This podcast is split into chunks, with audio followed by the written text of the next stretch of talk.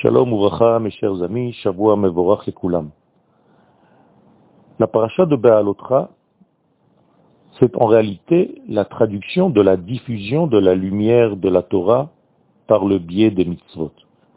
Les mitzvot ne sont pas un but en soi, elles sont en réalité des canaux par lesquels la lumière de la Torah, la lumière divine, se diffuse dans notre monde, dans le monde de l'action.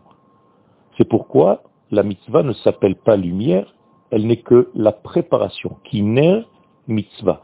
C'est comme la bougie par rapport au feu. La bougie, c'est la matière, eh bien, la mitzvah, c'est la matière. La Torah, c'est la lumière sur la bougie. Et donc, pour qu'il y ait lumière, il faut une bougie, et il faut la mèche dans cette bougie. Tout ceci concerne la mitzvah, naît mitzvah, par rapport à la Torah, qui, elle, est or, qui mitzvah, ve Torah, or. Et donc, il faut les mitzvot pour que la Torah, que la lumière divine, que la volonté divine, que le nom divin se diffuse dans le monde de l'action dans lequel nous sommes, eh bien, il faut que la mitzvah soit là, qui serve de conduit par lequel la volonté de Dieu se diffuse dans notre monde et arrive à notre conscience humaine. Et c'est pourquoi, grâce aux mitzvot, nous pouvons adhérer à cet état ultime, supérieur, qu'est la lumière divine. Sans les mitzvot, eh bien, cette lumière reste dans son potentiel, mais ne se diffuse pas dans notre monde, dans notre existence.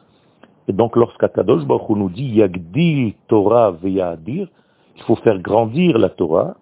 Comment est-ce qu'on peut faire grandir la Torah? La Torah n'a pas besoin d'être grandie. Eh bien, tout simplement, lorsqu'elle se conduit, lorsqu'elle passe, lorsqu'elle se diffuse dans notre monde, eh bien, cela est sa grandeur. Sa grandeur, la grandeur de la Torah, c'est la diffusion de cette lumière dans les canaux qui s'appellent les mitzvot.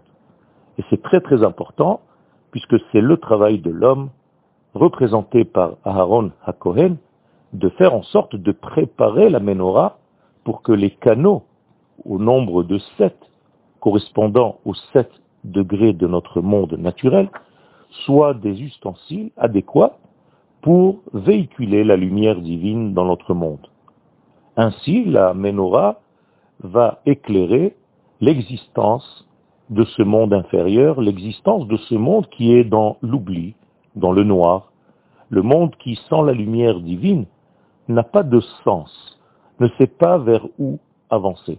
Eh bien, la menorah est là pour faire grandir cette lumière de la Torah à travers les canaux de notre vie au nombre de sept. Mais les sept degrés doivent avoir toujours dans l'esprit d'être rivé vers le huitième degré, le degré qui dépasse la nature elle-même.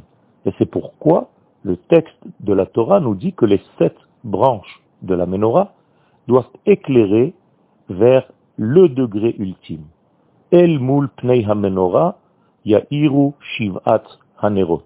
Les sept lumières éclairent en réalité par le huitième degré qui est leur âme, qui est leur source, pour que cette source se diffuse dans les sept canaux de la nature et éclairer ainsi notre monde d'en bas. Celui qui fait attention à ce degré est en réalité celui qui participe à l'agrandissement de la Torah, à la diffusion de la volonté divine, des valeurs divines, de l'éthique divine, de la morale divine, et de toutes les valeurs des bienfaits que l'infini veut donner au monde.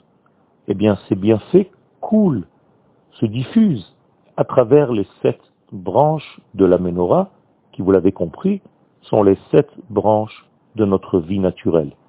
Il faut donc arranger, corriger, nettoyer tous ces canaux. Et c'est ce travail que faisait Aaron à Cohen, Behetivot et Hanerot. Il bonifiait ces il bonifiait ces canaux pour que la lumière divine diffuse cette lumière, cette pensée divine originelle à travers ces branches pour éclairer notre monde, pour parfumer notre monde et pour lui donner en réalité toute l'abondance nécessaire à sa vie. Bezrat Hashem, lorsque nous faisons ce travail nous-mêmes, eh bien nous corrigeons les sept degrés de notre vie supérieure pour que la lumière de l'infini se diffuse à travers ces canaux que nous préparons, que nous nettoyons chaque jour. Yom Tov à nous tous.